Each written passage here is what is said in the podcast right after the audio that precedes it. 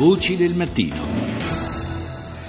E adesso parliamo degli invisibili, tra virgolette. Ci riferiamo ai 66.097 ricercatori precari dell'Università Italiana, più di tutti i professori e ricercatori a tempo indeterminati messi insieme. Eh, sono infatti 51.839 questi ultimi. Se gli Atenei riescono ad andare avanti, nonostante i finanziamenti ridotti al lumicino, è anche grazie al loro lavoro spesso gratuito. Eppure restano degli invisibili, cui non è concessa alcuna forma di contratto in aperta violazione violazione delle regole imposte dall'Europa. Ne parliamo con Marianna Filandri, assegnista di ricerca dell'Università di Torino. Buongiorno, eh, professoressa. Buongiorno. Lei si sente invisibile?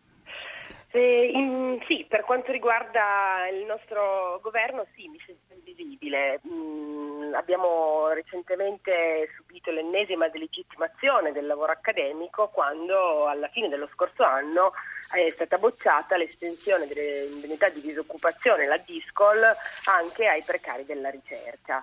Ehm, questo è appunto quello che ci ha un po' spinto a cominciare una sorta di sciopero, lo sciopero alla rovescia. Mm. Avete infatti deciso eh, diciamo, di riunirvi ieri a Torino come coordinamento nazionale ricercatrici e ricercatori non strutturati no? e avete promosso infatti da circa un mese una sorta di sciopero bianco. Esatto, ehm, ieri c'è stata questa assemblea promossa dal coordinamento nazionale, si è svolta a Torino, parallelamente ce n'è stata un'altra all'Università di Firenze, in cui in pratica cerchiamo di rendere visibile il nostro lavoro. L'idea dello sciopero alla rovescia nasce dal... Um, dall'idea promossa da Danilo Dolci 60 anni fa, per cui ehm, se un gruppo di lavoratori può scioperare astenendosi dal lavoro, un gruppo di disoccupati o in questo caso come noi, un gruppo di persone a cui non è riconosciuto lo status di lavoratore, protesta rendendo visibile la propria attività lavorativa. In questo caso noi indossiamo delle magliette rosse per renderci visibili. Mm. Ecco, tra l'altro, oh, secondo eh, recenti sondaggi, insomma, i ricercatori non strutturati eh, hanno concluso mediamente da 5 anni il dottorato dottorato di ricerca e da allora hanno già lavorato 10 mesi gratuitamente senza alcuna certezza per il futuro, ma non basta. Solitamente hanno lavorato mediamente 55 ore a settimana, spesso eh, costretti a trascurare poi proprio ciò per cui dovrebbero essere pagati, ossia la, la ricerca. No? Sì. Esatto, noi abbiamo spesso delle interruzioni tra un contratto e l'altro, per senso di responsabilità, perché crediamo nella ricerca, insomma, continuiamo a lavorare. Di fatto se eh, si sta lavorando a un progetto di ricerca, se il contratto finisce non si può interrompere la ricerca, ma si continua a lavorare a questa. Noi abbiamo stimato, ed è una sottostima, perché siamo focalizzati solo sugli ricerca, ma in università ci sono molte altre figure, è molto frammentata la situazione dei precari. Noi abbiamo stimato che solo gli assegnisti di ricerca attuali nel corso della loro carriera hanno fornito un contributo gratuito pari al lavoro di tutti i dipendenti della regione Piemonte per due anni. E questo è un po' quello che diceva lei fondamentalmente. Non è poco, che, eh? mm. No, affatto, ma non solo, abbiamo anche stimato che anche, sempre gli assegnisti di ricerca che hanno un contratto che è pensato, come dice il nome, prevalentemente per fare ricerca, hanno erogato uh, un ammontare di ore di didattica frontale, quindi sono stati in aula a insegnare agli studenti, in corsi di cui non sono titolari, pari a tutta l'offerta formativa dell'Ateneo di Milano per 10 volte, cioè 10 volte l'offerta formativa dell'Ateneo di Milano statale. Quindi la quantità di ore che noi svolgiamo in università, la quantità di mole di lavoro è veramente è notevole. Ecco, ma eh, com'è possibile questa situazione? Soprattutto eh, che tipo di eh, risposte eh, avete ottenuto finora dal governo anche di fronte a queste ultime iniziative? Sì, al, questo è il risultato di un continuo definanziamento della ricerca pubblica.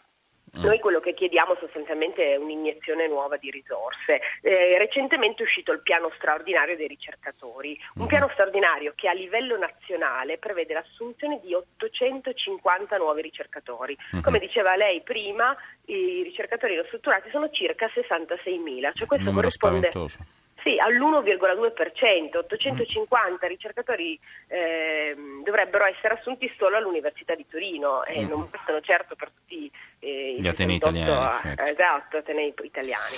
Eh, chiediamo fondamentalmente questo, chiediamo nuove risorse, un piano straordinario che sia un concreto piano straordinario, quindi sì. non una misura di facciata, anche delle riforme sul ruolo unico, sul preruolo, come le dicevo prima ci sono tante figure frammentate, assegnisti, certo. borsisti. eh, contrattisti, quindi chiediamo anche delle riforme che eh, possono avere dire, impatto sulle carriere delle, delle Certo, e, e grazie a Marianna Filandri. Adesso diamo il benvenuto a Giorgio Parisi, docente di fisica teorica all'Università La Sapienza di Roma, membro dell'Accademia delle Scienze degli Stati Uniti, che ha lanciato sulla rivista Nature una campagna dal titolo Salviamo la ricerca italiana. Buongiorno professore. Buongiorno. Ha sentito questa testimonianza, salvare la ricerca italiana alla luce di questi numeri che eh, abbiamo snocciolato e che ha snocciolato soprattutto l'assegnista di ricerca dell'Università di Torino, Marianna Filandri, eh, Filandri, è possibile oppure si va verso una situazione complicata? Soprattutto diciamo, questo fatto della gratuità del, del lavoro prestato in campo universitario, un dato su cui riflettere. No, ma quello che è assolutamente necessario è di incominciare a, intanto a finanziare l'università. Se no, noi abbiamo avuto un taglio negli ultimi, mm, negli ultimi, anni, a partire dalla legge voluta da Berlusconi e Tremonti 2008, di un taglio essenzialmente di 20 milioni a fondo di finanziamento ordinario.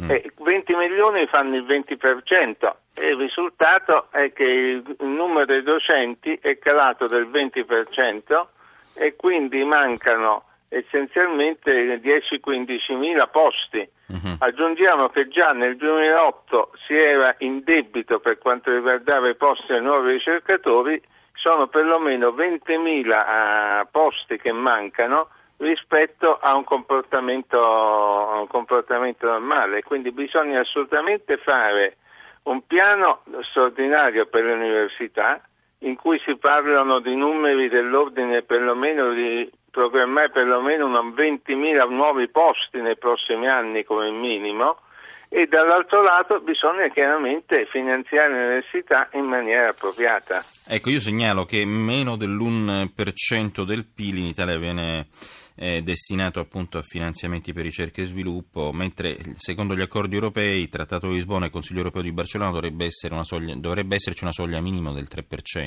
Sì, dovrebbe esserci il 3%, è una cosa estremamente importante perché se noi vogliamo fare l'Europa, dobbiamo fare un'Europa in cui non ci siano di grosse differenze di, eh, di, a livello dell'economia fra i paesi. E se un paese investe nell'1% nel, in ricerca e sviluppo e un altro paese investe il 3% o quasi il 4% come la Finlandia e le economie di questi due paesi necessariamente cominciano a allontanarsi l'una dall'altro e non è più possibile rimanere insieme. Mm. Senta, ma come si esce dalla trappola del lavoro gratis universitario così per tanti anni? Cioè, abbiamo letto eh, di eh, la, cosiddetti dipendenti non, universitari non strutturati, ricercatori non strutturati, insomma, che hanno concluso mediamente da cinque anni il dottorato di ricerca. Eh, insomma, è una situazione abbastanza pazzesca. Guardi, è, è, è un problema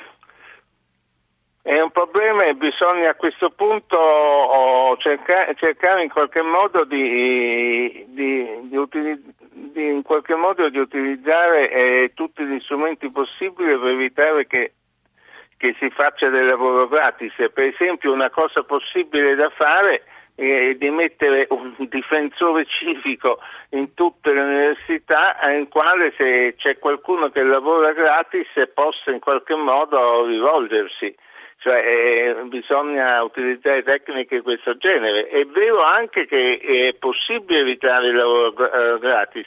Mm-hmm. Nel, nel dipartimento nostro a fisica il lavoro gratis forse ce n'è ma estremamente poco mm. frequente certamente non vengono utilizzate persone che lavorano gratis per fare gli esami. Lei in qualche modo sta eh, introducendo un altro tema, una differenza di trattamento tra facoltà scientifiche e umanistiche?